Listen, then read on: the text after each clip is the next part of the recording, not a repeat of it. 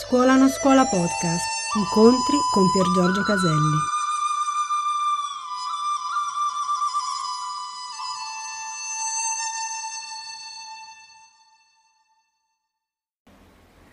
Allora, due enormi maestri che amiamo con tutto il cuore. Forse potremmo anche dire due riflessi dello stesso maestro. Maya non è intorno a te, Maya è nella tua mente e qualche frase dopo dice Maya è la mente stessa. E poi di nuovo Gesù, eh, abbiamo ritratto il pezzo di Giovanni, il mio regno non è di questo mondo. Perché vogliamo iniziare parlando di questo? Un po' per la lettura che faremo, abbiamo iniziato con Ramana Maharshi e con Gesù, ma faremo una lettura sul Buddha, ma so, mi piace molto unire le cose, non per fare un minestrone più o meno New Age, ma per vedere le cose da diversi punti di vista, perché porta, ripeto, a quei click interiori che sono molto più importanti di capire concettualmente. Nelle parole di Gesù, a mio avviso, abbiamo letto qualcosa che forse siamo pronti a lasciare andare, e cioè che questo mondo è sbagliato e che il regno di Dio, della consapevolezza, della pace, non appartiene a questo mondo.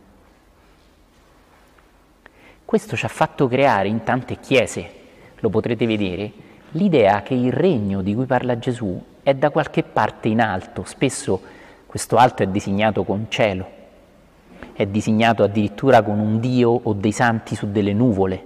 Eh. Tutte cose che appartengono al mondo delle forme non sono cattive, sono semplicemente cose della vecchia coscienza. Vi ricordo che la parola vecchio non vuol dire cattivo. Se vi, piace, eh, se vi piacciono i mobili antichi, un mobile antico è addirittura migliore di un mobile nuovo. Ok? Se vi piace l'antiquariato, oppure degli strumenti musicali, se suonate la musica, se avete uno strumento musicale di qualità, perché anni fa esistevano anche strumenti musicali scrausi, non è che se un pianoforte ha 100 anni è per forza buono però è probabile che sia buono perché è durato 100 anni. Ok? Quindi se voi amate i mobili o gli strumenti musicali e avete un mobile antico o uno strumento musicale antico, è probabile che sia molto buono perché almeno è resistito al tempo. Quando noi parliamo di vecchia coscienza, vi prego di vederlo un po' come antiquariato. Non è che io vedo una credenza dell'Ottocento e la butto via. Non è che vuol dire che non vale niente ok? È solo qualcosa che in tempi passati era facile vedere in un certo modo o anche fraintendere. E l'altro giorno ho scritto due righe su Facebook e anzi ringrazio tutti per la partecipazione enorme che non ci saremmo mai aspettati di avere su questa pagina nella quale semplicemente condividiamo delle cose come anche qui in questi incontri. E tanta gente diceva una cosa molto bella, cioè il regno dei cieli, la consapevolezza non è da un'altra parte, è qui. Ma perché ha bisogno di, di dire questa cosa, che è piuttosto ovvia?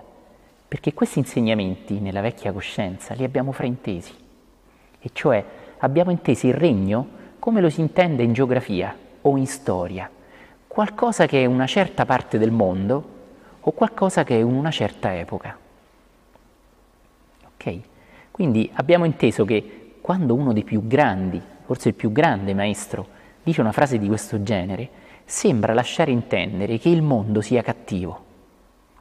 In realtà la parola mondo, usata nel cristianesimo delle origini, non ha a che fare col mondo delle montagne, delle nuvole, dei fiumi, dei mari, di cui anche ci dovremmo prendere più cura perché lo stiamo distruggendo.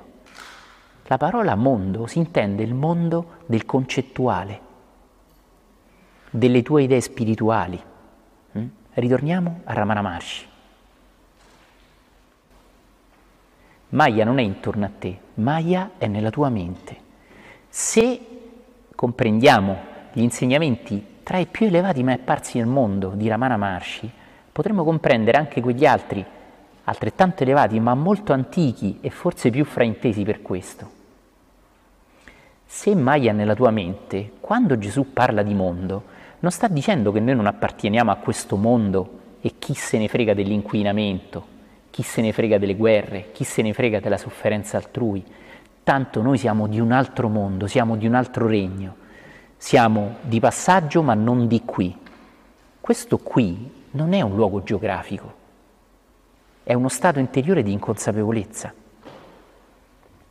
Quindi fate attenzione, quando, inviti, quando vi invitiamo a far vibrare voi insegnamenti come non sei di questo mondo, non vuol dire non prendersi cura di questo mondo, degli animali, dei più deboli, dei più sciocchi, dei meno intelligenti, dei meno consapevoli, dei fratelli minori, come si direbbe in un'altra parte del Vangelo. Piuttosto l'iniziato è colui che è uscito da questo mondo, inteso come il mondo della maglia, che è la mente quindi non pensate mai che un insegnamento di uno dei più grandi maestri mai apparsi sia per dire chi se ne frega di questo mondo, tanto non gli appartieni. E allora la plastica è mare, e allora il maltrattamento degli animali, e allora le dittature. Al contrario, esci dal mondo delle idee, perché quella è la radice della sofferenza.